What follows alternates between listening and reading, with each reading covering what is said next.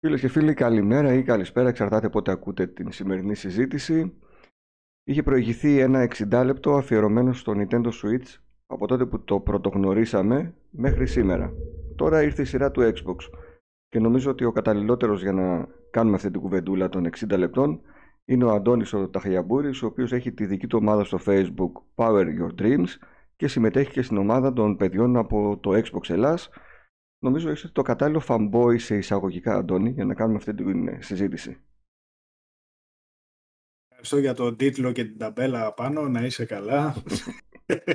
Αστείευομαι. Καλησπέρα ή καλημέρα να πω στα παιδιά για όσοι δουν αργά το βράδυ ή ε, έστω και νωρίς το πρωί την εκπομπή, την ακούσουν. Ε, ευχαριστώ για τη συμμετοχή ε, και θα πούμε διάφορα ωραία πραγματάκια, να μοιραστούμε λίγο τις εμπειρίες μας και την αγάπη μας για το gaming και για το Xbox.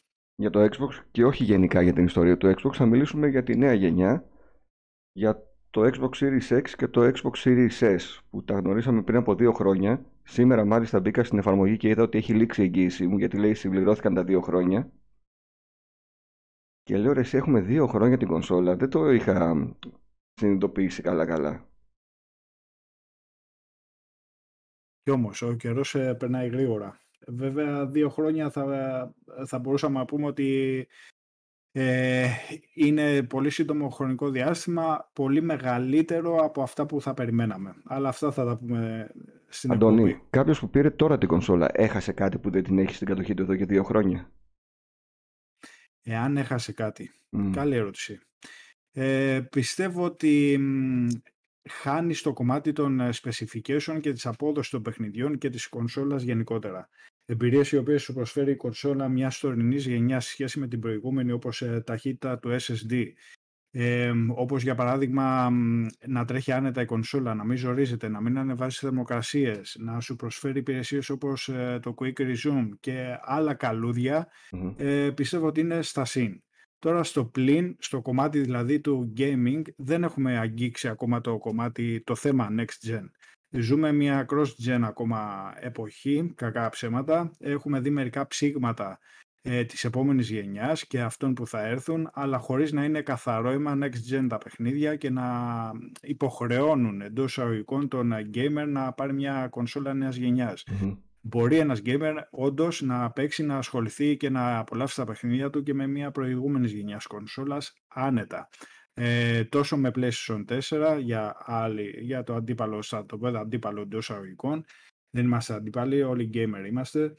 Ε, τόσο και στο Xbox ε, για παράδειγμα το One S το οποίο μια χαρά στέκεται και πόσο μάλλον για το One X που ήταν η ναυαρχίδα της προηγούμενης Ε, να πούμε ότι για όσους ενδεχομένως τυχαίνει να ακούσουν αυτό το podcast και δεν γνωρίζουν τι γίνεται με το Xbox σε αυτή τη γενιά ότι κυκλοφορούν δύο εκδόσεις του Xbox Series, το S και το X.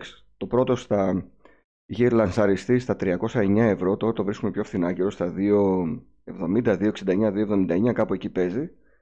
Και το Xbox Series X που είναι η δυνατή κονσόλα, γιατί έχουν διαφορές μεταξύ τους, η οποία είναι στα 509 ευρώ. Και υπάρχει διαθεσιμότητα και για τις δύο.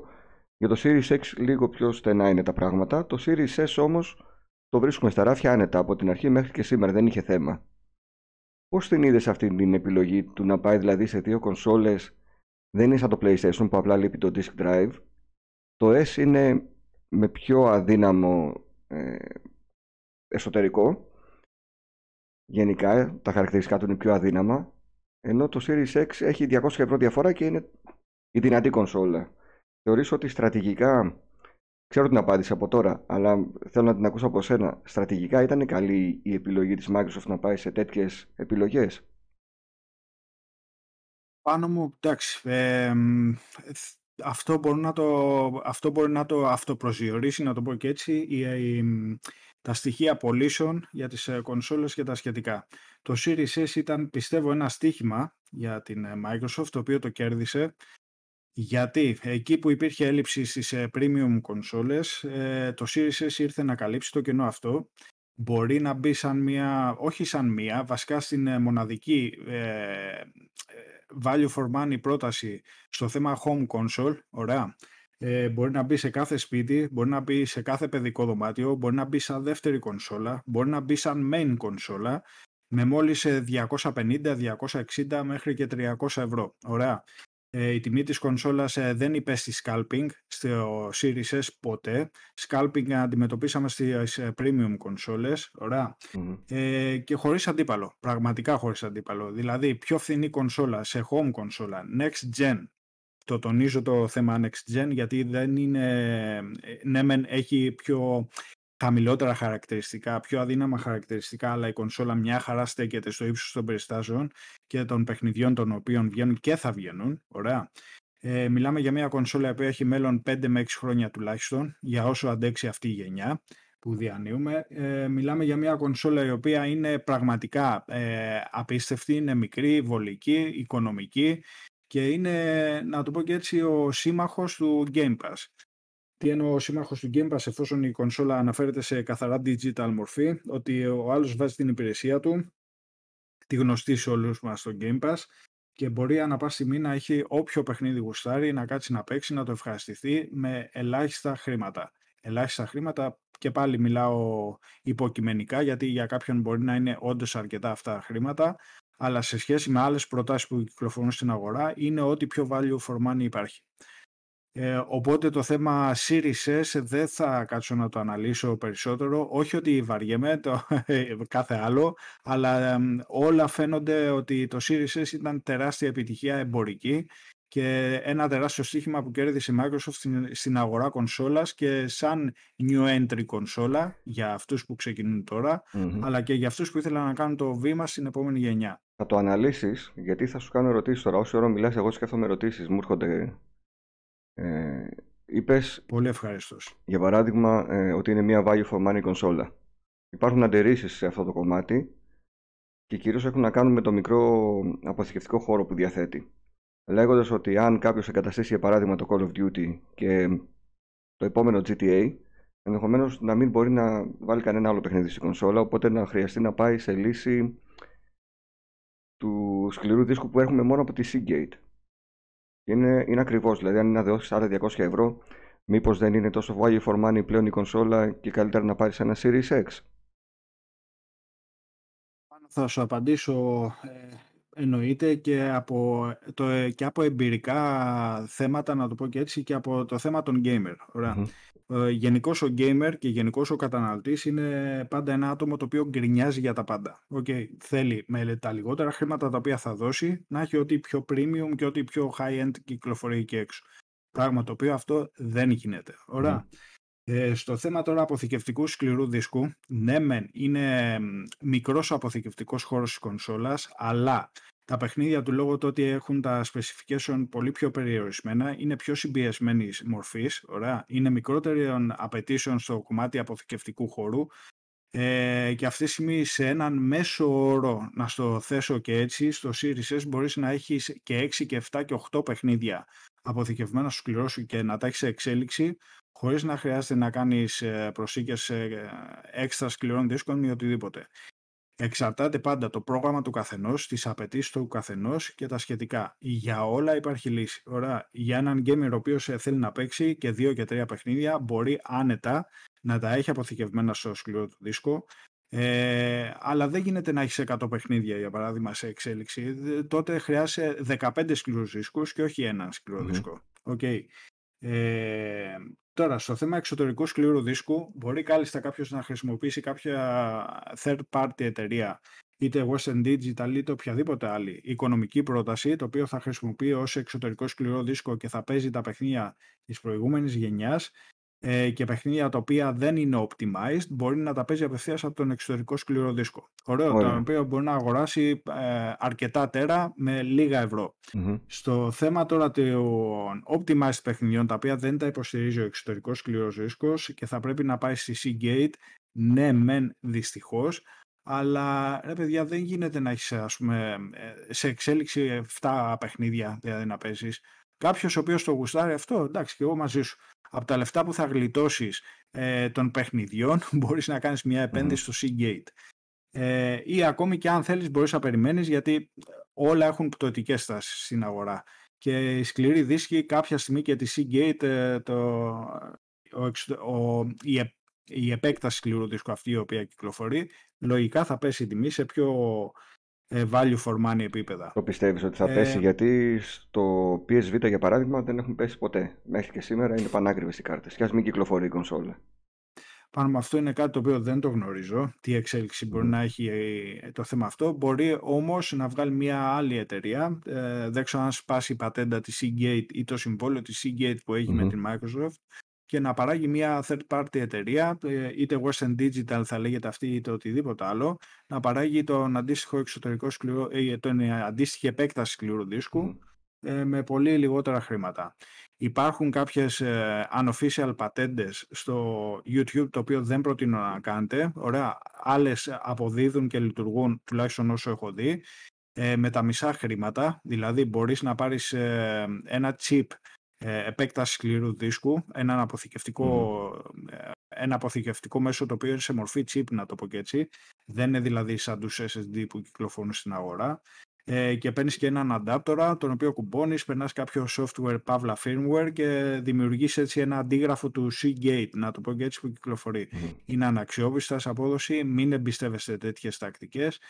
Τώρα, αν θα πέσουν οι τιμές σε μελλοντικότερα, αυτό δεν το γνωρίζουμε, γιατί βλέπουμε ότι η αγορά αλλάζει συνέχεια πρόσωπα και εικόνες και στο θέμα τιμών και στο θέμα διαθε... διαθεσιμοτήτων. Οπότε βλέπουμε. Δεν μπορώ να πω από τώρα κάτι, ούτε είμαι μάντης για να προβλέψω τι θα ακολουθήσει. Και η τρίτη ερώτηση που μου ήρθε όσο ώρα μιλούσαμε για το Series S είναι μήπως τελικά η Microsoft λάνσαρε αυτό το μηχάνημα για να μπει σε όλα τα σπίτια έστω και ως δεύτερη κονσόλα γιατί δεν νομίζω ότι πολλοί θα πάρουν ως main κονσόλα το Series S και μέχρι στιγμής από ό,τι έχω δει από τον κύκλο το δικό μου με όσους μιλάω αν, έχουν, αν κάποιος έχει κύρια κονσόλα το PlayStation 5 πήρε και ένα Series S να υπάρχει για το Game Pass προφανώς ή όποιος έχει ένα Nintendo Switch ως κύρια κονσόλα πήρε και ένα Series S για να παίξει περισσότερα κυρίως indie παιχνίδια εκεί πέρα που θα τα πλήρωνε στο Switch. Είναι ικανοποιημένη με αυτό η Microsoft. Με το να είναι δηλαδή να προσπαθήσει να κερδίσει τη δεύτερη θέση στο οικιακό ε, σύστημα ψυχαγωγίας. Πολύ καλή ερώτηση. Ε, εγώ πιστεύω, σαν Αντώνης προσωπικά, ότι η Microsoft ε, δεν κυνηγάει το hardware. Δεν κυνηγάει πολύ στο hardware. Ε, πιστεύω ότι ο άστο μανίκι της ε, Microsoft είναι το Game Pass. Δηλαδή το Game Pass να μπει παντού. Σε, σε οποιοδήποτε σπίτι, σε οποιοδήποτε κινητό, tablet, σε οτιδήποτε μορφή οικιακής ψυχαγωγίας όσον αφορά το θέμα του gaming. Όπου υπάρχει οθόνη να υπάρχει και Game Pass. Ακριβώς, ακριβώς. Οτιδήποτε είναι. Μέχρι και για τα τρόλα αναφέρομαι τώρα που έχουν πει και στα ψυγεία να μπει και, και, ναι, και εκεί να μπει. Δεν.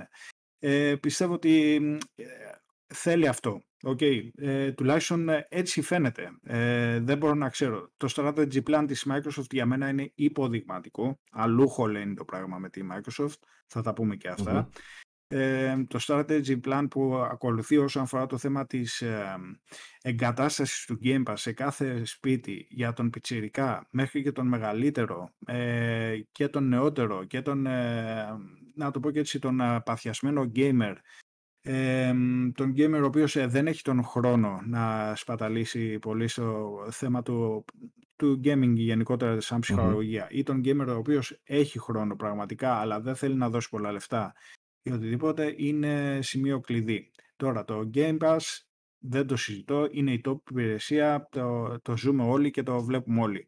Όλοι θα ήθελαν ένα Game Pass στο θέμα εταιριών, ε, στο στρατόπεδο του Σαλίμωνο. Να πούμε τι είναι το Game Pass, πάλι κάποιος που μπορεί να μην ξέρει. Πρώτα απ' όλα το ανέφερες νωρίτερα, αλλά δεν το είπα εγώ στην αρχή. Το Series S, μια μεγάλη διαφορά που έχει είναι ότι δεν έχει υποδοχή για δισκάκι. Οπότε αναγκαστικά πάμε σε ψηφιακή λύση. Τι σημαίνει αυτό, ή αγοράζουμε όποιο παιχνίδι θέλουμε, το πληρώνουμε στην τιμή του και το κατεβάζουμε στην κονσόλα μας ή γινόμαστε συνδρομητές στην υπηρεσία Game Pass ή Ultimate Game Pass. Το δεύτερο έχει μέσα και τα παιχνίδια από την EA, δηλαδή τα Battlefield, το, FIFA και όλα αυτά. Ε, η πρώτη στοιχίζει 10 ευρώ το μήνα, το δεύτερο πακέτο 13 ευρώ το μήνα. Και έχει στην κατοχή σου η Microsoft λέει περισσότερα από 100 παιχνίδια αλλά να πούμε ότι είναι περισσότερα από 400 παιχνίδια αυτή τη στιγμή στην υπηρεσία. Τη στιγμή που μιλάμε είναι 460. Μπράβο. Και με την ακριβή υπηρεσία, δηλαδή με τα 13 ευρώ, έχεις τη δυνατότητα να παίξεις και στο PC σου, που εκεί πέρα υπάρχουν και κάποια παιχνίδια που είναι μόνο για το PC. Δηλαδή, συν τα παιχνίδια της κονσόλας, βρίσκουμε και άλλα που είναι μόνο για το PC. Και στο μέλλον θα μπορούμε να παίζουμε και μέσω cloud σε οποιαδήποτε συσκευή μας έχει οθόνη τα παιχνίδια της συνδρομής. Δηλαδή είναι ουσιαστικά μια τριπλή συνδρομή, γι' αυτό και στοιχίζει 13 ευρώ, είναι λίγο πιο ακριβή. Πιστεύεις ότι το Game Pass έχει καταφέρει να πείσει τον κόσμο να γίνει συνδρομητής αν υποχρεωθεί ο κόσμος να γίνει συνδρομητής στα κανονικά λεφτά της συνδρομής και όχι να ψάξει να βρει μέσω Τουρκίας, μέσω Αργεντινής, μέσω Βραζιλίας και να βάλει φθηνότερη συνδρομή. Αν ήταν σήμερα 10 ή 13 ευρώ θα είχαμε συνδρομητές στο Game Pass.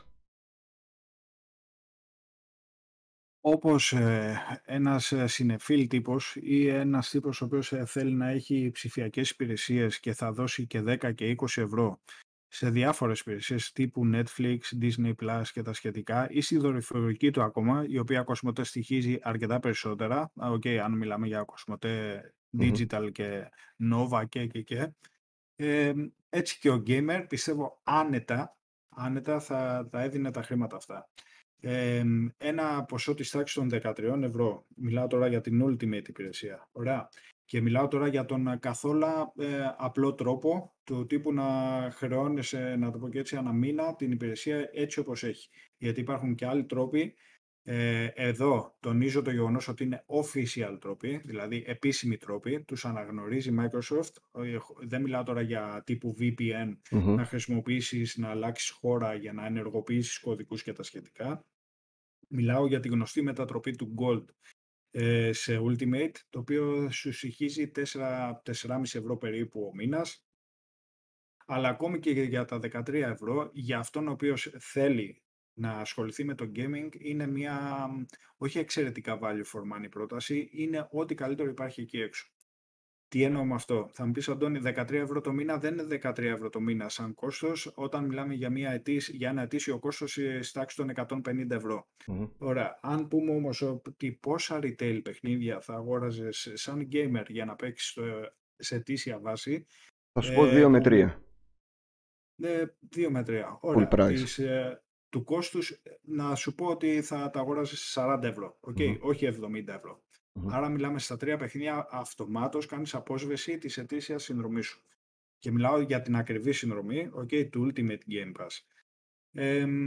οπότε δεν θα κάτσω να ασχοληθώ με το θέμα αγόρασα τρία παιχνίδια και τα έχω τα οποία θα τα μεταπολίσω, αν τα μεταπολίσω, πόσα λεφτά θα χάσω, αν θα βρω κάποιον να τα αγοράσει, πόσο θα τα αγοράσει κτλ. για να αγοράσω μετά κάτι άλλο, okay, και μιλάω για τα retail παιχνίδια σε σχέση με την συνδρομή, η οποία θα σου έχει μόνιμα 400 plus παιχνίδια στην ε, υπηρεσία, τα οποία θα ανανεώνει, αρκετά από αυτά, okay, τα οποία σου φέρνει day one προσήκες, τα οποία σου φέρνει AAA παραγωγές, τα οποία σου φέρνει μια βιβλιοθήκη ε, από τα προηγούμενες γενιές απίστευτη, το οποίο σου φέρνει ένα backwards compatibility και backwards παιχνίδια, τα οποία είναι αναβαθμισμένα ε, και ανά πάση στιγμή μπορείς να ασχοληθείς με αυτά ε, και το Game Pass για μένα μπορεί να καλύψει ακόμα και μέχρι το 100% τις ανάγκες ενός μέσου gamer.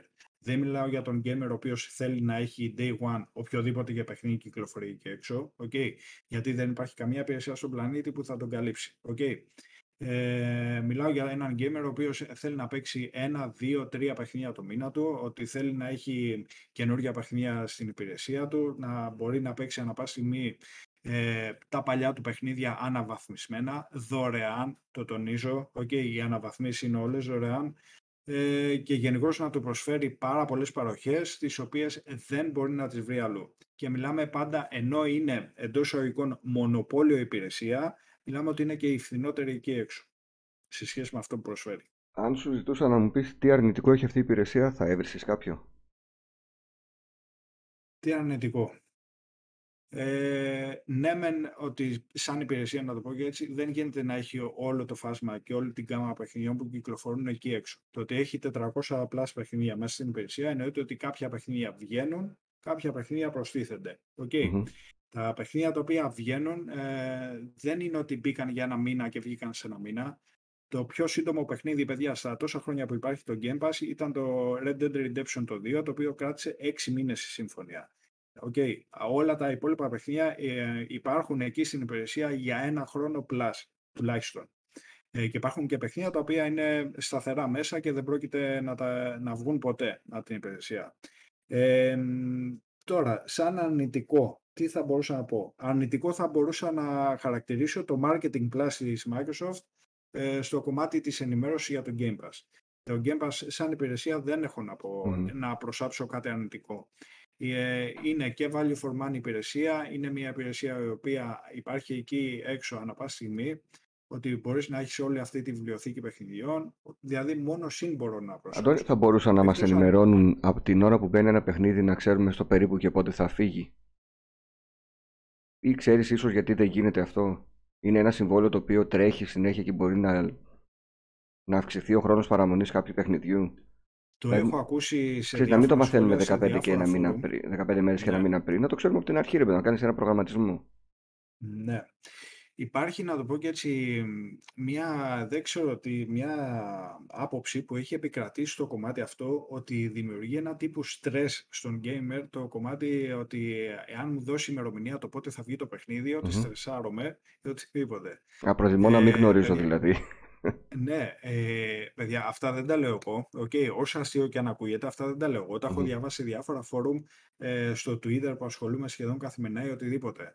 Τώρα, αν αυτό αλλάξει, ε, δεν, δεν, το, δεν το γνωρίζω. Δηλαδή, αν θα μας δίνουν ένα χρονοδιάγραμμα το παιχνίδι, πότε θα μπει, πότε θα βγει από την υπηρεσία, για μένα είναι κάτι συν. Δηλαδή, να, να ξέρω να έχω ένα μπούσουλα στο αν θα παίξω ή όχι ε, ή πότε θα παίξω, να προλάβω να παίξω και τα σχετικά. Καλά και αν μην προλάβω δεν χαλάσει ο κόσμος. Ε, μπορείς να πας στιγμή να το αγοράσεις το παιχνίδι, εννοείται. Ε, όταν ε, φεύγει ένα παιχνίδι, μέχρι στιγμής βλέπω κάτι τρελές εκπτώσει μετά της τάξης του 60-70% για να το αγοράσεις. Και 90% mm. στο store. Υπάρχουν τα διάφορα εκπτωτικά διαστήματα που βάζει είτε στις ε, gold προσφορές ε, είτε στα διάφορα εποχιακά διαστήματα, όπως Χριστούγεννα που πέρασε, mm-hmm. να το πω και έτσι τώρα, το προηγούμενο διάστημα των δύο...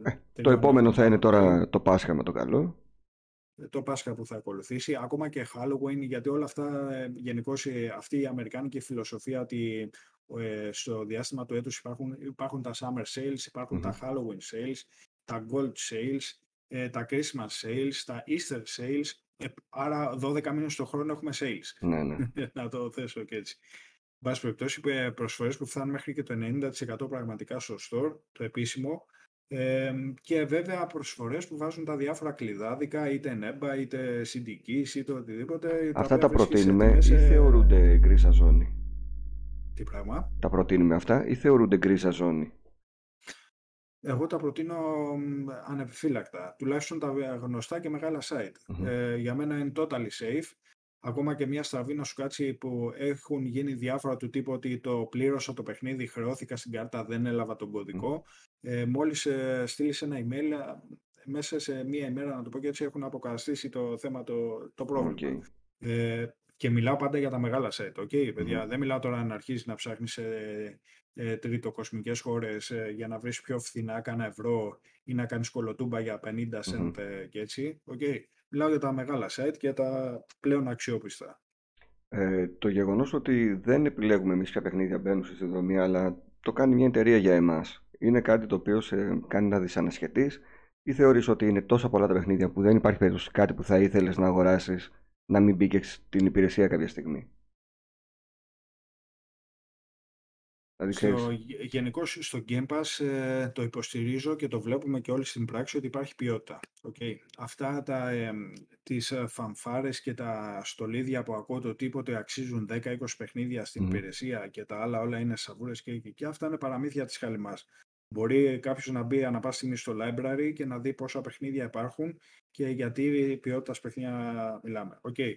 Και δεν μιλάμε τώρα για τα παιχνίδια τα ποιότητας, να το χαρακτηρίσω έτσι, αν μου επιτρέπετε, ότι ένα παιχνίδι αν δεν είναι του γούστου μου ή δεν το παίζω εγώ, δεν σημαίνει ότι είναι κακό παιχνίδι ή ότι είναι σαβούρα ή οτιδήποτε. Okay. Εγώ ας πούμε με, λατρεύω παράδειγμα, σου λέω το mm-hmm. Tetris. Tetris δεν σημαίνει ότι παίζουν όλοι. Okay. Ε, είναι ένα indie παιχνιδάκι, ένα πάρα πολύ ωραίο παιχνίδι. Για μένα είναι το top puzzle παιχνιδάκι. Okay. Αλλά δεν σημαίνει ότι παίζουν όλοι. Δεν σημαίνει όμως ότι είναι σαβούρα. Okay. Αν κάτσει και ψάξεις ιστορίας, ο τέτρι που υπάρχει από πίσω είναι απίστευτη. Τώρα, όταν μιλάμε για παιχνίδια, για indie παραγωγές, τα indie παιχνιδάκια δεν είναι κακά. Αυτά υπάρχουν άπειροι φαν εκεί έξω που θα κάτσουν να ασχοληθούν. Ε, το ότι εγώ δεν επιλέγω την εταιρεία ή τα παιχνίδια τα οποία θα μπουν στην υπηρεσία, γι' αυτό εάν έμπαιναν παιχνίδια τα οποία δεν ήταν του γούστου μου, να πω ναι εντάξει αυτό με χαλάει. Αλλά μπαίνουν ποικίλη ύλη παιχνίδια, ε, καλύπτουν όλες τις κατηγορίες, τουλάχιστον τις περισσότερες για να μην πω όλες τις κατηγορίες, γιατί ξέρω που την πας στη συζήτηση στα third, ε, θα φτάσουμε στα εκεί. τρίτου προσώπου story driven. Θα φτάσουμε και εκεί κάποια ε, στιγμή. Ναι. Αλλά γιατί θα ε, φτάσουμε εκεί, γιατί θεωρώ ότι ο κόσμος εκπαιδεύτηκε από τη Sony σε μια μισή ολόκληρη γενιά να παίζει και τελικά να αγαπήσει. Είναι λίγο σαν τα τραγούδια που ακούς ένα δίσκο μια φορά και λες μέτρος αυτός ο δίσκος. Αν τον ακούσει πέντε φορές, θα αρχίσει να σου αρέσει τελικά και στο τέλος μπορεί να γίνει και ο αγαπημένος σου δίσκος. Κάπως έτσι και με τα third person ε, story driven παιχνίδια. Παίξε, παίξε, παίξε. Κάποια στιγμή μαθαίνεις να παίζεις αυτά τα παιχνίδια και στο τέλος είναι ίσως το μοναδικό είδος που σου αρέσει. Και αυτό είναι κάτι το οποίο λείπει. Γενικά λείπει από τη Microsoft. Έχει παιχνίδια, αλλά νομίζω ότι σε ένα εξάμεινο προλαβαίνεις να παίξεις όλα τα παιχνίδια αυτού του είδους που έχει και μετά ξεμένεις. Συμφωνώ και επαυξάνω σε, σε αυτό που λες πάνω. Ε, θα κάνω όμως και λίγο το δικαιωρό του διαβόλου να το δούμε και λίγο διαφορετικά. Έχει βγάλει ας πούμε μια αλφα ποικιλία παιχνιδιών η Microsoft. Okay. Ξέρουμε από πού ήρθε στο θέμα του One S, ε, ναι. το, γενικώς η γενιά του One. Είχε έξι στούντιο. Μπήκε σε αυτή τη γενιά με έξι στούντιο. Ναι, το τι έχει σημειώσει, τι έχει καταφέρει και τα σχετικά. Αλλαγή διοίκησης, προβλήματα και, και όλα αυτά τα οποία ε, και στα community τα αναφέρουμε σχεδόν σε ημερήσια βάση, να το πω και έτσι. Ε, όμως δεν μπορώ να αφήσω απ' έξω ότι έχει κλειδώσει κατηγορίες. Τι εννοώ κλειδώσει; Δηλαδή, όταν μιλάμε για sci-fi πρώτου προσώπου, αυτά μιλάμε για Halo. Ε, νομίζω γενικά πρώτου προσώπου έχει κλειδώσει. Ναι, έχει κλειδώσει. Στο κομμάτι RPG, όταν έχεις μια Bethesda από πίσω, που έρχεται να σου δώσει Starfield, που έχει ήδη στο, στο στρατόπεδο της ε, Skyrim και τα σχετικά, που έρχεται η Obsidian να σου δώσει About για αυτά, ε, ή με το deal, αν θα κάτσεις τελικά ή όχι, που για μένα θα κάτσεις, ε, με Diablo και όλα αυτά, έχει κλειδώσει άλλη μια τεράστια κατηγορία gamers. Κράτησε λίγο το deal για το τέλος της συζήτησης. Ωραία. Ε, όταν έχει κλειδώσει σε, εντάξει, σε Flying Simulator δεν το συζητώ, είναι ένα και μοναδικό το Flight Simulator. Όταν έχει κλειδώσει τα racing με το θέμα Forza, okay.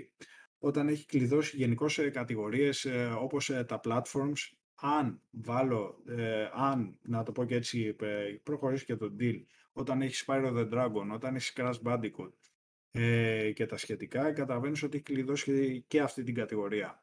Ε, και γενικώς έχει παίξει χαρτιά και έχει τις κατηγορίες δίπλα της, εντάξει, δεν γίνεται να τα Πρέπει να αφήσει και κάτι για τους υπόλοιπους εκεί έξω. Σε όλες αυτές τις κατηγορίες και σε όλα τα παιχνίδια που ανέφερες, το μόνο αποκλειστικό που θα με έκανε να αγοράσω κονσόλα είναι το Game Pass στο σύνολό του. Κανένα παιχνίδι που άκουσα δεν θα με έπιθε να δώσω 500 ευρώ για κονσόλα ή 300. Θα έδινες 500, 600, 700 ευρώ ας πούμε για God of War; Ε, για ένα παιχνίδι δεν θα έδινα, να σου πω την αλήθεια. Άρα αλλά, για το σύνολό τους. Αλλά για God of War, για Spider-Man 2, για Demon Souls υπάρχει κόσμος που θα τα έδινε ακόμα και για ένα παιχνίδι δηλαδή το Flight Simulator όσο εντυπωσιακό και να είναι γιατί έχω άτομο που παίζει σε καθημερινή βάση δεν πουλάει κονσόλες. Το Forza θα το πάρουν αυτοί που θα πάρουν racing αλλά μπορεί να τους καλύψει και το Grand Turismo θα σκεφτούν τι θα πάρουν. Δεν βρίσκω κάποιο άλλο. Δηλαδή νομίζω ότι πάει η Microsoft με αποκλειστικό χαρτί Game Pass. Ή μέχρι τώρα, ε. ε είναι δεν ξέρουμε τι θα έρθει. το θέμα. Ε, το ότι εμείς παίζουμε τα third, ε, τα third person γενικώς mm-hmm. story driven παιχνίδια δεν σημαίνει ότι όλοι τα παίζουν εκεί έξω. Okay? Και οι πωλήσεις δεν αποδεικνύουν ότι τελικά όλος ο πλανήτης παίζει third person ε, story driven παιχνίδια. Ε, το βλέπεις και, και εσύ μπορείς να δεις ας πούμε και τι πολύ σημειώνει το ένα, τι πολύ σημειώνει το άλλο. Okay. Ε, τι εννοώ με αυτό, ότι ναι μεν εμείς τα λέμε και τα βλέπουμε έτσι, μπορεί όμως να μην είναι και έτσι το, το αυτό, κομμάτι αυτό. Αυτό αν μου το πει κάποιος μέσα από την εταιρεία θα του πω έχεις δίκιο. Ε, δεν σημαίνει πάντα όμως ότι ό,τι παίζει πλειοψηφία είναι και ποιοτικό ή είναι καλό. Σίγουρα. Σίγουρα. Δηλαδή θέλεις και αυτά ε, που παίζει λίγος κόσμος αλλά είναι full ποιότητα. Σίγουρα. Μα ε, το είπα και από την αρχή ότι όντως ε, υπάρχει θέμα, υπάρχει ένα κενό στην κατηγορία παιχνιδιών αυτή. Ε, το τι θα ακολουθήσει δεν ξέρουμε. Okay, Υπάρχουν παιχνίδια τα οποία είναι σε εξέλιξη, σε παραγωγή. Ε, και για το Hellblade το 2. Το Indiana Jones δεν ξέρουμε αν θα είναι τρίτο ή πρώτο προσώπου. Αν, αν βγει τρέιλερ, είναι τρίτο προσώπου. Αν βγει τρέιλερ για Indiana Jones και είναι πρώτο προσώπου. Βγει τρέιλερ, ποιο άλλο περιμένουμε με την κοκκινομάλα την πρωταγωνίστρια; Το Perfect Dark. Το Perfect Dark και είναι πρώτο προσώπου θα πεις μέσα σου ε γάμα το πάλι πρώτο προσώπου όλα πάνω να σου πω, μπορεί, μπορεί να σου δίνει όμως ε, και επιλογή οπτικής όπως και στο Starfield. Μπορεί να είναι και πρώτο και τρίτο προσώπου. Που εγώ το Starfield δεν περίμενα ότι θα έχει επιλογές ε, στο θέμα first person, third person. Εντάξει, Για μένα ήταν και το Skyrim, οπότε ίσως ε, γιατί όχι. Ναι, αλλά είναι ένα εντελώς διαφορετικό setting, είναι ένα άλλο concept, γι' αυτό θα μπορούσε να το βγάζει μόνο πρώτο προσώπου. Okay. Ένα υποθετικό σενάριο που είναι, είναι και τα δύο πρώτου προσώπου; Ναι. Ε, δεν ξέρω. Ε, δεν ξέρω δηλαδή στο θέμα των ε, third, ε, στα τρίτου προσώπου story-driven παιχνίδια που θα ποντάρει η Microsoft, αν θα δώσει βαρύτητα και τα σχετικά. Ξέρεις, εγώ στο λέω γιατί πιάνω τον εαυτό μου να, να έχει αυτή την αντίδραση. Δηλαδή βλέπω mm-hmm. τρέιλερ για καινούριο παιχνίδι Microsoft και λέω, Ε, όχι, ρε φίλε, πάλι προ του προσώπου. Δηλαδή, εντάξει, φτάνει κάπου. Δεν θέλω να βλέπω μόνο τα χέρια και το όπλο, θέλω να βλέπω και ολόκληρο το χαρακτήρα κάποια στιγμή. Όχι, έχεις δίκιο. Έχεις απόλυτο δίκιο. Ε, δεν ξέρουμε, να το πω και έτσι, τα παιχνίδια τα οποία είναι σε παραγωγή αυτή τη στιγμή είναι 54. Υπάρχουν 18 μη ανακοινωμένα, ε, δηλαδή ε, project τα οποία βρίσκονται σε παραγωγή και δεν ξέρουμε καν τι, τι παιχνίδι θα ειναι Τα 18 project αυτά μπορεί π.χ. τα 10 να είναι third person story driven. Δεν ξερω Δεν, δηλαδή υπάρχουν κάποια κενά ενημέρωση, τα οποία ναι, μεν είναι κάποια project σε παραγωγή, τα οποία θα μας δώσει, να το πω και έτσι, πληροφορίες η Microsoft προφανώς προσεχώς και με τα event της και με, τις, ε, με τα trailer που βγαίνουν αναδιαστήματα. Αλλά μέχρι στιγμής στα third person story driven παιχνίδια υπάρχει θέμα, υπάρχει κενό. Τώρα, αν θα καταφέρει να το καλύψει μέσα στο 23 ή μας δώσει κάποια παιχνίδια το 24 ή φέρει και third, ε, third party παραγωγές στην υπηρεσία, ούτως ώστε να δελεάσει και περισσότερο κοινό που λατρεύει αυτήν την κατηγορία, δεν το γνωρίζω. Αλλά για παράδειγμα και το Black Tail ήταν παιχνιδάρα που ήρθε και στην υπηρεσία, το ευχαριστήθηκαν όλοι. Ε, και εύχομαι να έρθουν και άλλα τέτοια στο, ε, και στην υπηρεσία και η Microsoft να βγάλει δικές της παραγωγές. Είναι 38 plus στα στούντιο της. Okay.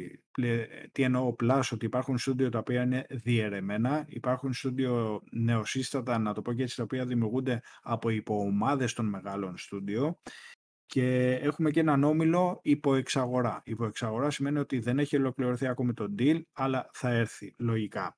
Ε, οπότε όταν μιλάμε για ένα total σε στούντιο της τάξης των 44-45 στούντιο, ε, εντάξει. Δηλαδή δεν μπορεί να, με, να βγάζει μόνο πρώτου προσώπου. Πιστεύω. Σαν, σαν ένας και πάλι θα δούμε. Που έχεις επιλέξει και είσαι φίλος κυρίως του Xbox. Υπάρχει κάποιο όριο που θα πεις ότι δεν έχω άλλη υπομονή;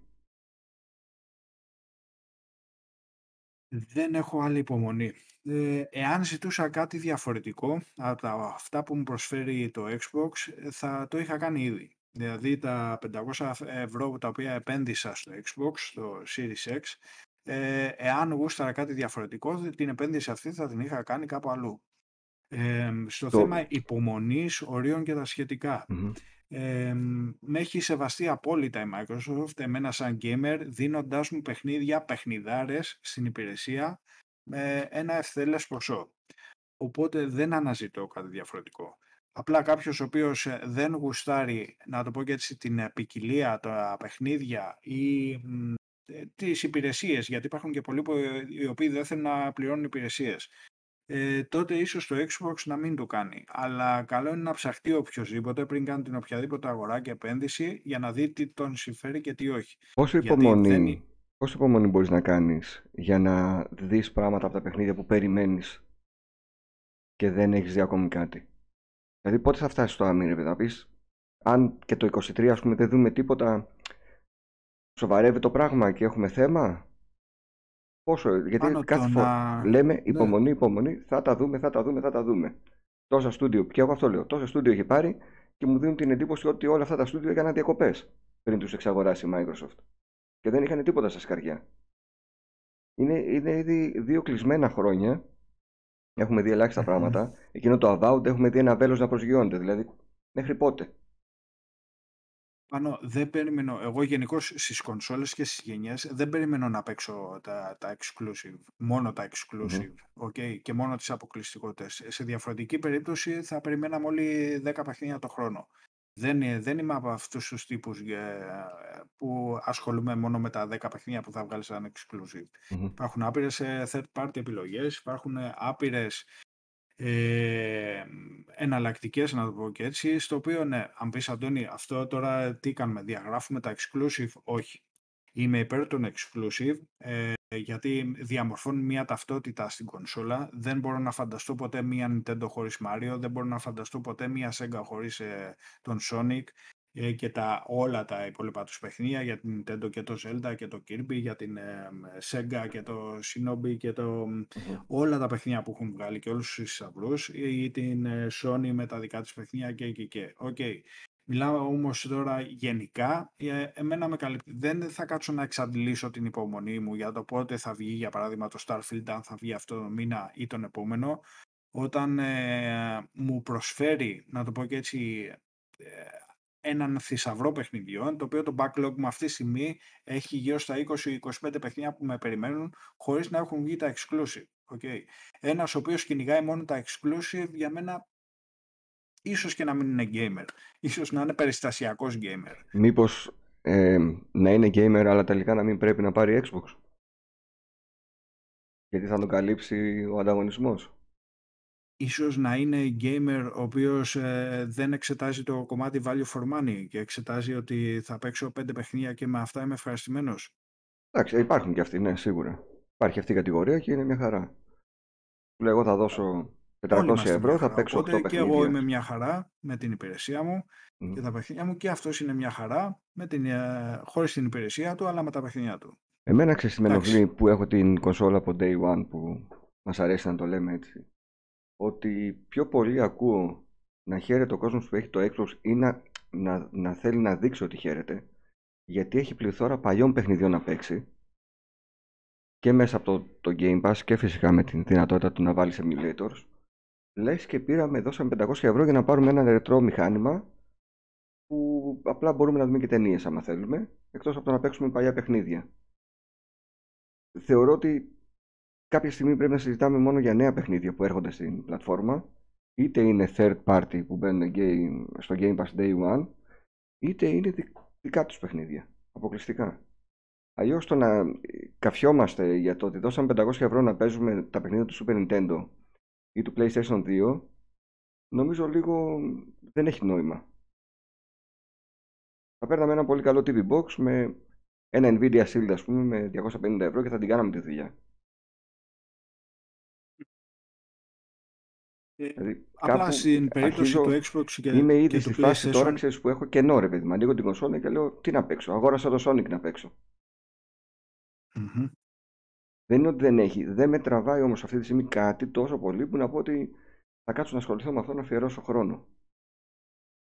Ναι. Δηλαδή το θες και λίγο μέσα σου το θέλεις το exclusive να σου έρθει.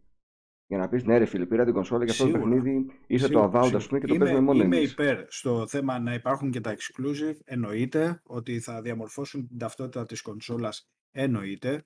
Ότι ρε φίλε έχεις 38 στούντιο τώρα, 43-44 αύριο, ε, δώσε μου και κάτι να δω από αυτά τα στούντιο. Okay. Ακριβώς. Ε, είχαμε ένα 22 το οποίο ήταν ανύπαρκτο στο θέμα exclusive, δεν το συζητώ. Okay. Μπορεί να είμαι fanboy, αλλά δεν, ε, δεν είμαι ούτε από τους τοξικούς, ούτε θα βρίσω, ούτε έχω και κάποιο mm-hmm. όφελος από mm-hmm. τις εταιρείες. Okay. Είμαι και εγώ gamer όπως όλοι που μας ακούν αυτή τη στιγμή και εσύ. Ε, εξετάζω το συμφέρον μου και τι μου προσφέρει η εταιρεία. Αλλά απ' την άλλη, όταν για παράδειγμα έχουν γίνει τόσο delay σε άπειρα παιχνίδια, είτε σε third party, ε, είτε και στα first party, στις παραγωγές δηλαδή αυτές, εντάξει, τι να κάνουμε, δεν, δεν ήρθε η συντελεία του κόσμου από την μία, αλλά και απ' την άλλη δεν έμεινα και ποτέ χωρίς παιχνίδι. Αυτό το πιστεύω. Δηλαδή κάποιος πρέπει να θέλει να μείνει χωρίς παιχνίδι. Να είναι αρνητικός με οτιδήποτε έρχεται μπροστά του στα 460 παιχνίδια Ισπανό αυτά, δηλαδή ναι. δεν θα βρεις το μήνα σου να παίξεις 5 παιχνίδια. εγώ έπαιξα και το Black Tail, θα έπαιζα και το Monkey Island αν δεν το είχα κάνει προπαραγγελία στο Steam. Και κάθε μήνα θα έβρισκα και κάτι να παίξω. Δεν κάποιο περσόνα που δεν το έχω πιάσει ποτέ. Και μην ξεχνάμε ότι έρχονται παιχνίδια, έρχεται το Wulong τους επόμενους μήνες, έρχεται το Atomic Heart, δηλαδή το Master Hunter Rise που παίζει, παίζουν εκατομμύρια κόσμο εκεί έξω. Μπαίνουν, αρκεί να έχεις και εσύ τη διάθεση. Redfall, έρχεται ναι. Starfield, έρχεται τα Age of Empires για αυτούς που γουστάνε τα στρατηγική, το Last Case of Benedict Fox, το Warhammer 40k του Dark Tide. Μιλάω τώρα για third party, first party exclusive. Okay? Stalker 2. Ε, Γενικώς είναι ένα πλούσιο 23. Το 22, παιδιά, εντάξει, καλός ή κακός, πέρασε η χρονιά, πάει. Okay. Ό,τι βγήκε, βγήκε. Ε, είδαμε και παιχνίδια τα οποία βγήκαν και φάγαν τα μούτρα τους exclusive ε, από την άλλη πλευρά, okay? για να μην εξετάσουμε ε, στο θέμα Xbox για να την έχουν mm. στημένη στα 5 μέτρα. Όχι, το ξαναλέω, όχι ότι εγώ ωφελούμε σε κάτι, κερδίζω καλά, κάτι κοίταξε, και όλα τα exclusive δεν είναι απαραίτητα και καλά ή αριστουργήματα. Δεν, παιδιά, βγήκαν και φόλες που το παραδεχθήκαν και εταιρείες. Η Square Enix που έβγαλε, ας πούμε, για παράδειγμα, το Babylon Falls, ε, αυτό στην ιστορία του gaming δεν έχει ξανασυμβεί. Μέσα σε 8 μήνες ε, ανακαλεί, κλείνει το παιχνίδι mm τελείως και κλείνουν οι σερβερ τώρα το Φεβρουάριο, σε ένα μήνα δηλαδή και τελείωσε και το θέμα του, του παιχνιδιού, δηλαδή το αποσύρει από την αγορά. Και μιλάμε για exclusive, okay. Το Forspoken πάλι από τη Square Enix, η οποία αντιμετωπίζει και διάφορα άλλα προβλήματα. Ε, το demo το οποίο έβγαλε έφαγε ε, κράξιμο δεν είναι πάντα όλα τα exclusive, να το πω και έτσι, το, το top. Ε, και για τα first party, και εκεί έχουμε να θίξουμε δε πολλά και διάφορα. Αλλά πιστεύω ότι τώρα στην εκπομπή να αναλύσουμε το θέμα ε, εγώ είμαι καλύτερος, εσύ είσαι καλύτερος. Όχι, δεν χρειάζεται. Δεν είναι Θέλ, θέλ, θα ήθελα να μου πεις τι περιμένεις, τι θα ήθελες από τη Microsoft και τα first party παιχνίδια της. Ε, από τα first party. Πήγαμε, ξεκίνησε το 2023, είναι η χρονια που πρέπει να σταματήσει το θα. Ε, για το game plan του πρώτου εξαμήνου του 2023 είναι τεράστιο. Okay. Εύχομαι να βγουν οι ημερομηνίες αυτές ή ημερομηνίες. Εύχομαι να βγει αυτό το game plan τουλάχιστον για το πρώτο εξάμηνο ε, και να μας δώσει και ένα στίγμα για το δεύτερο εξάμηνο. Okay. Ε, για τα παιχνίδια τα οποία θα μπουν στο Game Pass, είτε third party παραγωγές όπως το Atomic Heart, Flintlock, το Hulong που είπες και εσύ, το Lies of P, το οποίο είναι παιχνιδάρα, δεν το συζητώ, ε, Stalker 2 και τα σχετικά, είτε σε first party, τα οποία μας έχει δώσει ήδη, να το πω και έτσι, το ερέθισμα ότι θα, θα έρθουν το πρώτο εξάμεινο, Starfield, Redfall, ε, το Minecraft, ε, το Legends, ε, για αυτούς που αγαπούν το Minecraft, εγώ δεν παίζω Minecraft το Forza Motorsport, το οποίο λατρεύω ε, και τα σχετικά, πιστεύω ότι είναι ένα εξάμεινο full ε, στο θέμα κυκλοφοριών. Στο δεύτερο εξάμεινο δεν ξέρω τι μπορεί να έρθει, αν θα έρθει για παράδειγμα το Hellblade 2 ή το Avowed όπως ακούγεται ή διάφορα άλλα.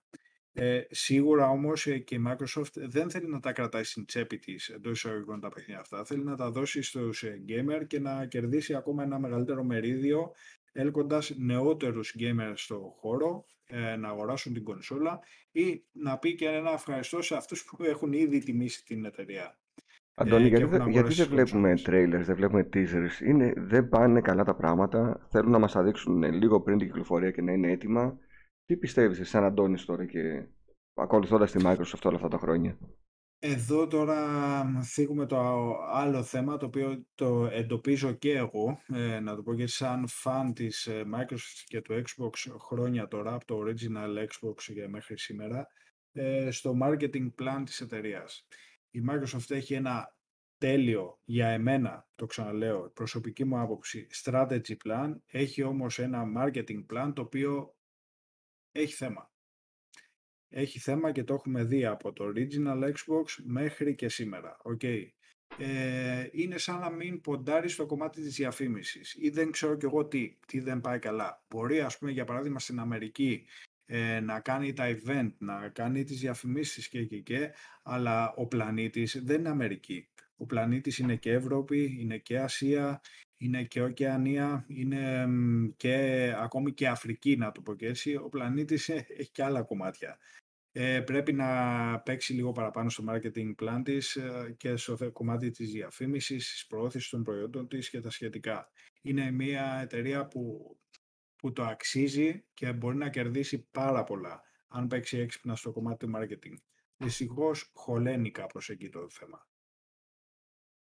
Αυτό είναι, είναι κάτι που το βλέπουμε κυρίως στην Ευρώπη, γιατί η Ιαπωνία έγιναν ενέργειες και είδαμε και διαφημιστικές ε, καμπάνιες και προώθηση. Προσπαθούν εκεί πέρα να κάνουν κάτι. Την Ευρώπη η αλήθεια είναι ότι δεν έχουμε δει σχεδόν τίποτα. Ενώ τηλεοπτικά βλέπεις διαφημίσεις από Nintendo, βλέπεις από Sony, Βλέπεις να επιστρατεύονται... Στο πολύ, πολύ απλό και πολύ σύντομο. Χορηγούμενες στο Facebook είδα ε, διαφημίσεις για διάφορα παιχνίδια του ανταγωνισμού, να το θέσω και έτσι, άπειρα. Ε, όταν κυκλοφόρησε το God of War και αυτά, ε, βαρέθηκα να βλέπω χορηγούμενες διαφημίσεις της ε, Sony, να το πω και έτσι, και μπράβο της, μαγκιά της, ok. Okay. Ε, παρόλο Καλά, που και, το, και το Star Channel παίζει full Nintendo. Ναι, ναι, δεν αμφιβάλλω, δεν αντιλέγω. Ε, χωλαίνει το κομμάτι του marketing plan της, ε, χωλαίνει. Ε, δεν υπάρχει, να το πω και έτσι, σωστή υποστήριξη, να το πω απλά, σωστοί συνεργάτες στο κομμάτι του marketing. Ενώ υπάρχει ένα φοβερό strategy plan, δεν υπάρχει το κομμάτι της διαφήμισης. Υπάρχει ένα θέμα Ε, ίσως να, να το πω και έτσι πιστεύει ότι όλα είναι ρόδινα και ότι η υπηρεσία της είναι η top και θα πουλήσει από μόνη της. Χρειάζεται και ε, όμως το θέμα ενημέρωσης και προώθησης, κακά ψέματα. Τα, τα κατά τόπους community κάνουν κάποια επικοινωνία, δηλαδή εσείς σαν Xbox Ελλάς ας πούμε, έχετε προσπαθήσει να κάνετε κάποια επικοινωνία για αυτό το κομμάτι, να πείτε ρε παιδιά τι γίνεται, να στείλετε ένα mail, κάτι, έχουν γίνει προσπάθειες; Η ομάδα που είμαστε ο Ιορδάνης, ε, ο Δημήτρης, ο, ο Σαμ, Παύλα, Γιώργος Μαρτζής και, και εγώ ε, έχουμε κάνει διάφορες ενέργειες με, με διάφορους, ε, να το πω και τις συνεργάτες ή οτιδήποτε. σε άλλα θέματα έχουμε βρει ανταπόκριση, σε άλλα θέματα όχι προσπαθούμε και εμείς για το καλύτερο, γιατί παιδιά όλα αυτά τα οποία γίνονται γίνεται από προσωπική μας αγάπη και από προσωπικό μας χρόνο. Δεν ε, ωφελούμαστε, δεν είμαστε υπάλληλοι κανένας, ούτε πληρωνόμαστε, ούτε και τους ε, πληρώνουμε. Τους ανταποδίδουμε το χρόνο μας, ο οποίος είναι πολύτιμος και την αγάπη μας για την κονσόλα και την πλατφόρμα. Αλλά δεν, να το πω και έτσι, δεν είναι τα πράγματα όπως τα φαντάζεται ο καθένας, ότι επειδή ασχολούμαστε με το Xbox, ότι όλα είναι τέλεια και, και, δεν είναι πάντα έτσι τα πράγματα. Όχι, είναι δύσκολο να ασχοληθεί κάποιος γιατί δεν υπάρχει αντιπροσωπεία στην χώρα μας. Δηλαδή από την Nintendo κάποιος που ασχολείται θα πάρει και κωδικούς για να δοκιμάσει παιχνίδια και να γράψει reviews. Θα μιλήσει με δύο-τρεις ανθρώπους αν θέλει να ρωτήσει κάτι. Στη Sony αυτό γίνεται στο full. Δηλαδή είναι δίπλα στα κανάλια, δίπλα στους ε, content creators, στους influencers Μέχρι και ΣΕΦ έχουμε δει να επιστρατεύονται. Ε, η Microsoft δεν υπάρχει πουθενά σε αυτό το κομμάτι. Το έχω δει άπειρες φορές με πάρα πολλά κανάλια που προσπάθησαν ελληνικά να κάνουν κάτι για το Xbox. Δεν υπάρχει πουθενά Microsoft να στηρίξει. Είναι σαν να μην ενδιαφέρεται. Ε, είναι αυτό που είπες ότι θεωρεί ότι είναι τόσο δυνατό το Game Pass που δεν έχει τέτοια ανάγκη. Αλλά... Υπάρχουν ε, αξιόλογα άτομα, ε, δεν το συζητώ, που τα οποία ε, ε ανήκουν στη Microsoft. Μιλάω τώρα για τη Microsoft Ελλάδας. Ε, υπάρχουν άνθρωποι οι οποίοι αγαπούν πραγματικά τα, η πλατφόρμα και τα προϊόντα της ε, και μπορούν, να το πω και έτσι, να, να στηρίξουν κάπως ε, την όλη προσπάθεια, αλλά δεν υπάρχει ομάδα η οποία θα αναλάβει το marketing και την πρόθεση ε, στην Ελλάδα. Mm. Ίσως επειδή είναι μικρή αγορά η Ελλάδα, ίσως επειδή είναι μια αγορά η οποία έχει Μπορεί να είναι μικρή αγορά. Δες όμως τη Sony πώς συμπεριφέρεται στην Ελλάδα, σαν να είναι μια τεράστια αγορά. Δηλαδή Εδώ, σκύβει πάνω, τα κανάλια, μεταφράζει παιχνίδια, βάζει υπότιτλους. Εδώ όμως υπάρχει και ένα άλλο θέμα το οποίο εντάξει ο κόσμος λογικό βέβαια ε, για αυτά και δεν το βλέπουν ε, σφαιρικά το θέμα. Δηλαδή τι, ότι η Sony είναι μια πολυεθνική η οποία δεν ασχολείται μόνο με την ε, gaming παραγωγή και με το gaming τομέα. Η Sony, η Sony Ελλάς υπάρχει να το πω και έτσι και σαν publishing στο θέμα ταινιών Υπάρχει μια υποδομή τεράστια στο θέμα δισκογραφικών. Έχει δισκογραφική εταιρεία, okay. Υπάρχουν έτοιμα στούντιο παντού, όπως και στην Ελλάδα. Δηλαδή μεταφράσεις, μεταγλωτήσεις και τα σχετικά γίνονται ε, στα στούντιο τα ήδη υπάρχοντα τα δικά της. Υπάρχει γενικώς ένα δίκτυο έτοιμο από άλλους τομείς οι οποίοι συνεργάζονται και αποδίδουν και στο κομμάτι του gaming. Okay. Σε αυτό δεν την κατηγορώ εννοείται. Ε, δεν το συζητώ. Η Microsoft δεν το κατέχει αυτό το κομμάτι. Ε, θα πρέπει να συνεργαστεί, γενικώς θα πρέπει να ανοίξει συνεργασίες με εξωτερικούς συνεργάτες για να μεταφραστούν παιχνίδια, για να μεταγλωτιστούν τίτλοι και τα σχετικά. Η Sony το έχει πιο στρωμένο το έδαφος αυτό. Ε, μπράβο τους που το κάνει, εννοείται. Αυτό δείχνει σεβασμό για τις κατατόπους αγορές, είτε ελληνική είναι, που είναι μικρή αγορά, κακά ψέματα, αλλά δεν πάβει όμως να τους ε, στηρίζει όλους ε, και μπράβο της στο κομμάτι αυτό. Αλλά αξίζει όμως τόσα μπράβο όταν έχουν γίνει και άλλα τόσα κακά, να το πω και έτσι. Ε, και κακά μπορώ να σου πω και διάφορα άλλα τα οποία πάλι ο κόσμος δεν τα, δεν τα γνωρίζει ότι υπάρχει και, διάφορα, και backstage στο θέμα της αντιμετώπισης του support των εταιριών κτλ. Microsoft σέβεται απόλυτα τον ε, gamer και τον ε, καταναλωτή. Ok, okay, τα λεφτά τα οποία έχω δώσει εγώ στην κονσόλα τα σέβεται στο κομμάτι του support της η Microsoft. Ισχύει το ίδιο και για τη Sony; Το γνωρίζει ο κόσμος αυτό; Εγώ προσωπικά δεν ξέρω να σου πω. Δεν μου έχει τύχει κάτι να χρειαστώ ε, ανταπόκριση και να την έχω ή να μην την έχω. Δεν ξέρω. Εντάξει, γνωρίζω κάποια πραγματάκια αυτά. Ναι, δεν ισχύει αυτά. Okay, δεν, ε, δεν υπάρχει ίδια αντιμετώπιση στο support ε, των εταιριών. Θα, δεν θα πω παραπάνω. Θα σου πω μόνο για, ναι. τα, για τα ελληνικά. Πρώτα απ' όλα θεωρώ ότι οι υπότιτλους ελληνικούς θα πρέπει να έχουν όλα τα παιχνίδια από όλες τις εταιρείες υποχρεωτικά. Πουλάς σε ναι. χώρα Ευρωπαϊκής Ένωσης υποχρεωτικά και ελληνικούς υπότιτλους γιατί δίνουμε τα ίδια λεφτά με τους ε, άλλους κλάδους. Είτε είμαστε μικρή αγορά, είτε όχι. Δίνω τα ίδια 70-80 ευρώ που δίνει ο Ιταλός, ο Πορτογάλος, ο Τούρκος και ο Ελβετός. Δικαιούμαι να έχω τη γλώσσα μου τουλάχιστον σε υπότιτλους, αν όχι μεταγλώτηση. Συμφωνώ ότι είναι μια ενέργεια η οποία μπορεί ε, και πρέπει να γίνει. Okay. Γιατί υπάρχουν άνθρωποι οι οποίοι δεν γνωρίζουν αγγλικά ή τουλάχιστον δεν γνωρίζουν καλά αγγλικά ή οτιδήποτε. Πρέπει να τους ε, σεβαστείς και αυτούς. Είναι μια κατηγορία από gamers. Και πίστεψε Όμως... με, παίζει ρόλο όταν θα πας στο... και θα πάρεις κουτάκι από το ράφι το Forza Horizon 5 και πλέον θα σου έχει πάνω και ένα αυτοκόλλητο με την ελληνική σημαία γιατί υποστηρίζει ελληνικό υπότιτλο. Παίζει ρόλο για να το αγοράσει κάποιος. Πάνω μου όμως και απ' την άλλη, για να λέμε να κάνω και λίγο το δικηγόρο του διαβόλου, ε, η ίδια η εταιρεία που λες ότι θα σου δώσει τους υπότιτλους και τις μεταγλωτήσεις αδιαφορεί και για τους ανθρώπους που έχουν ειδικές ανάγκες. Okay. Πράγμα το οποίο η άλλη εταιρεία σε έχει καλύψει, όχι απόλυτα, εντάξει, στο καταδύναμη. Εντάξει, από, από το χθεσινό όμως event στη CES νομίζω έδειξαν εκεί πέρα ότι υπάρχει θέληση. Βγάλανε controllers, ε, Έκαναν δηλαδή κινήσεις. Μπορεί να άργησαν. μιλάς τώρα. Ε, Χθες έδειξε νομίζω η Sony ένα στρόγγυλο χειριστήριο που είναι για άτομα με αναπηρίες. Πάνω μου εδώ μιλάμε για τεράστιες ε, μελέτες ε, για accessibility options σε παιχνίδια τα οποία δεν υπάρχουν ούτε σε σενάρια επιστημονικής φαντασίας στις άλλες εταιρείες.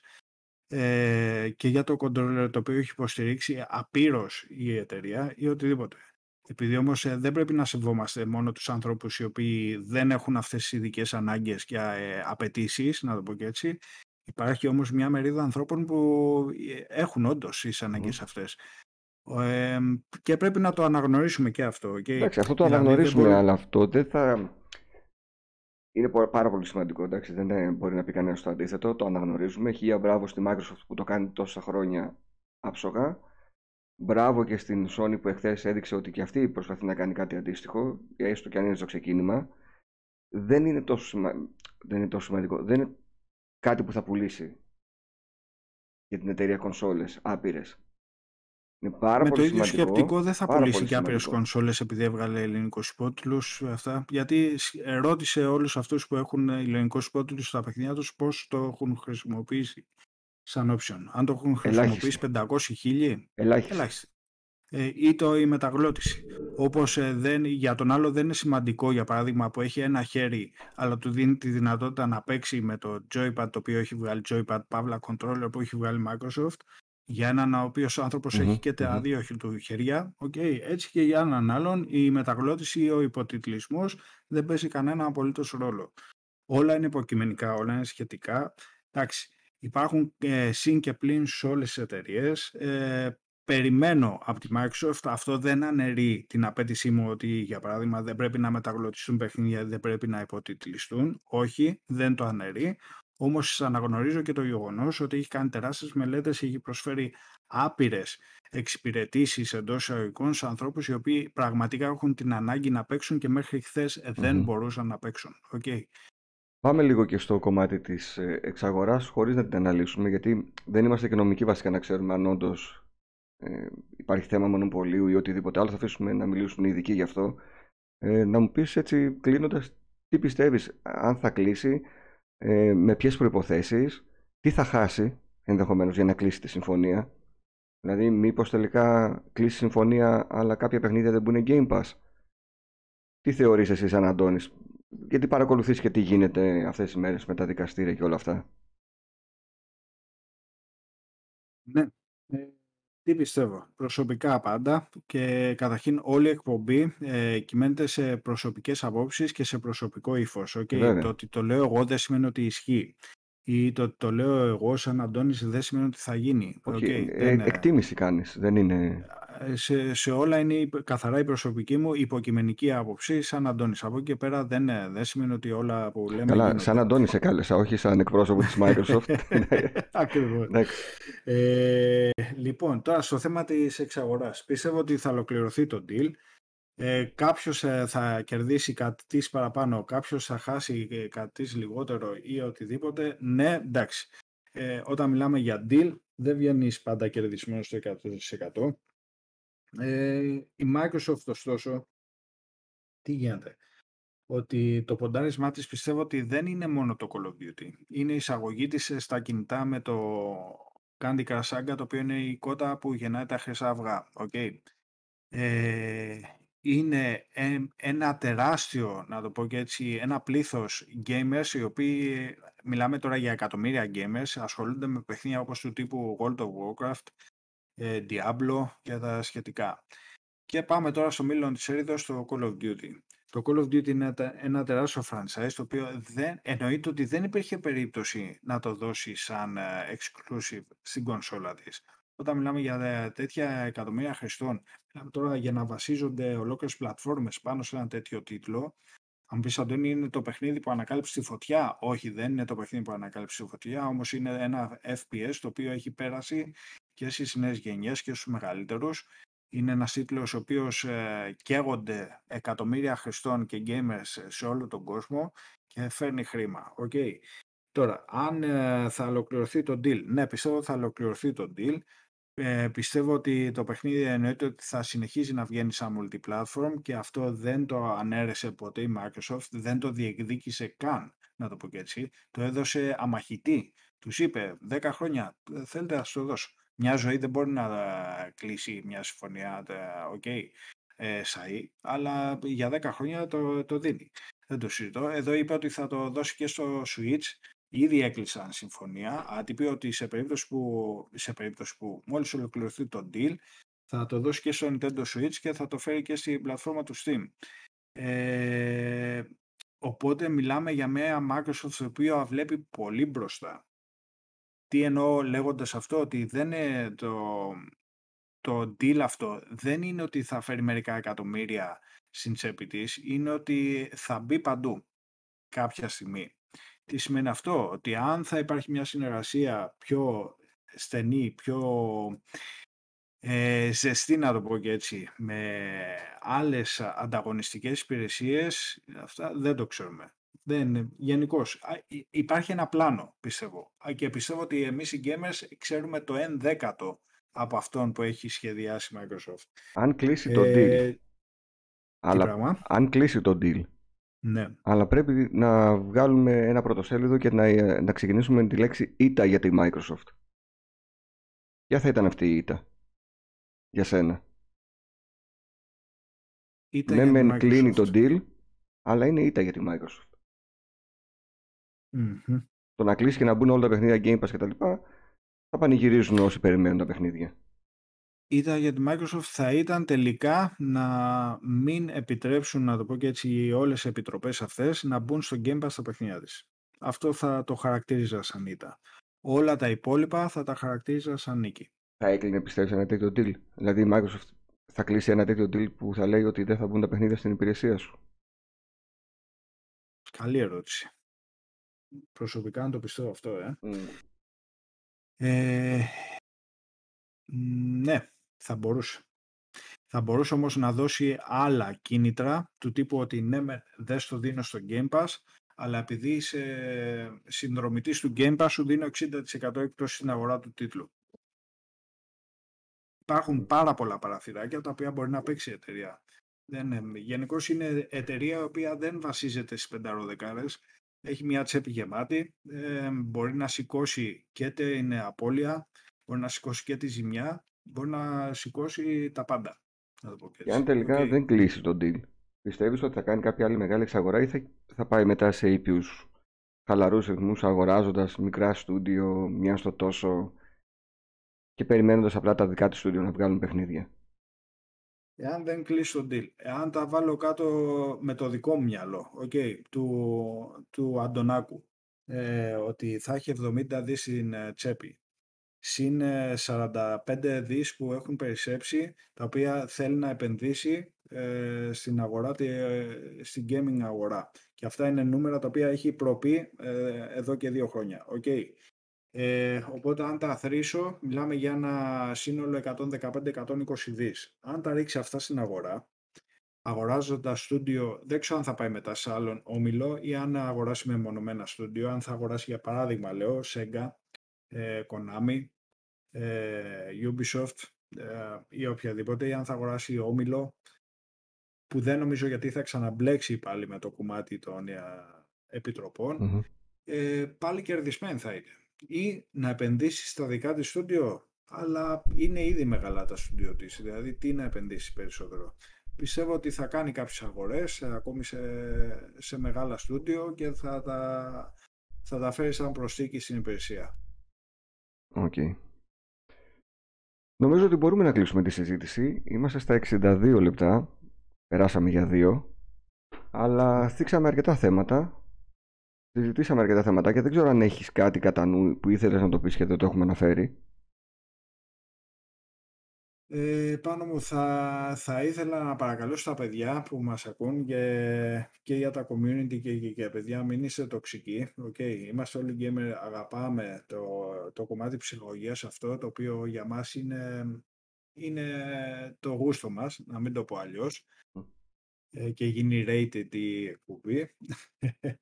Ε, μην είστε τοξικοί παιδιά, δεν υπάρχει κανένας λόγος ούτε να τσακωνόμαστε, δεν έχουμε να χωρίσουμε τίποτα, όλοι gamers είμαστε, αγαπάμε τις πλατφόρμες για τους λόγους μας ο καθένας ξεχωριστά, αλλά έχουμε μια κοινή αγάπη το gaming. Okay.